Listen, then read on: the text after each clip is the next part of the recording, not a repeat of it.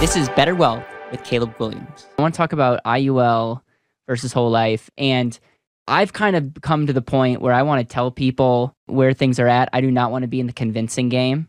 I think early on, I um, definitely was thought I it was my world like duty in life to convince people the way I think. I want to hear from you because I know you have a pretty strong you, you have a strong stance on this and I think the way that you think because you said life insurance like don't rely on putting all your money into life insurance and the loans and all that stuff because who knows what's going to happen with interest rates and all that stuff and there's just unknowns. What I found when it comes to the IUL whole life conversation is IUL in a certain vacuum looks incredible and and it's very much sold as an investment. Now there's some people that are talking about borrowing against and all that stuff. That's a whole nother story that you might be able to touch on. But it it's it sounds really, really good. And as a life insurance component, I go like, yes, the that's that's powerful. Why do you steer away from that completely? And if you're someone in the market looking at it and, and thinking between IUL and whole life, what would you tell them? Because I really want to take a, a, a side stance here and listen to you and because I'm in the business of I want to tell the truth. I want to point people in the right direction and I don't want to be known as somebody that's just not open to the other innovations in our space. Yes. So part of this comes with experience and it's culminated I think by a quick story of a 75-year-old guy calling me one day and saying I just got the new bill for my universal life policy that I've been paying into for 40 years and it's triple the premium. What's going on? And this was not anything that I had helped him buy. He was calling me cold, wanting help. And that's what happens with universal life. It doesn't matter whether it's variable universal life, regular universal life, fixed universal life, index universal life, or the cows come home universal life.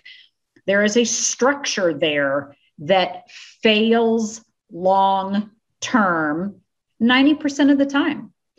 Now, for that extra 10%, if somebody's comfortable taking that risk, they're welcome to. I will not be involved.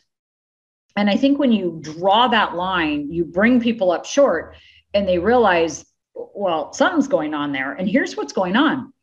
When death is a guaranteed event, absolutely for certain, even though earlier I used the if word just to help people that couldn't quite get there but we can all, if we step back, acknowledge that death is a guaranteed event.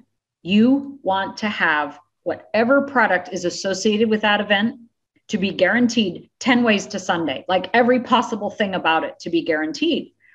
And so it's not okay to add a rider to make a product guaranteed when the underlying product is still problematic because the way universal life works is just exactly like term insurance works.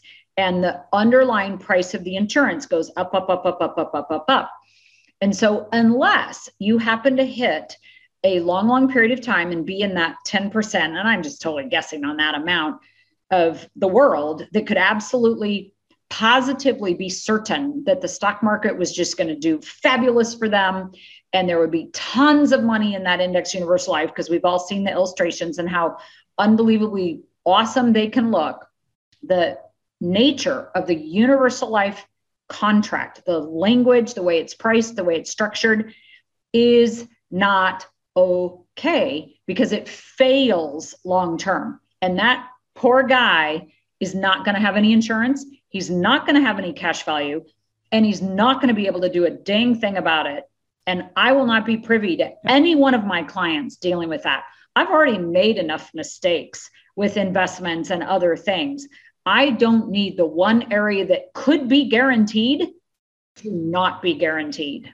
Kim, is it a fair statement to say that because I've I've also had conversations with people that are as adamant, if not more, on the other side. And is it is it fair to say that life insurance is not an investment? Part of the problem that we've gone way uh, in left field is we have to try to f- make it like an investment because right. we don't understand it enough. And so we have to right. make it look like an investment and bash yep. other things for people to buy it. So is it fair to say that if we're looking at, at an investment, like if you're if you're gung ho about the market and where you're just it's either this or this, that's one conversation. But you're what you're saying is listen, we're not even like I don't sell whole life insurance as an investment. Right. It's a place to store capital. And logic says if you're going to store capital in, in a place, why would you want to store it in a place that there's a chance of it not working out the way that you think it is? Because that's a place to store capital. And and that's why I prefer the use of the word cash instead of capital to make it crystal clear that Yeah. what we are talking about is a savings account equivalent. Yeah. And it is not an investment. I won't let people talk about it as an investment. I don't want to calculate it as an investment, even though I could, you could absolutely argue and prove that it's close. That is not the discussion that we're having. And in fact, if you want to do index universal life with that other agent, please go do that. I will not be involved at all. And do whole life so that you have the certainty, the guarantees, and your liquidity dialed in in a 100% for sure space.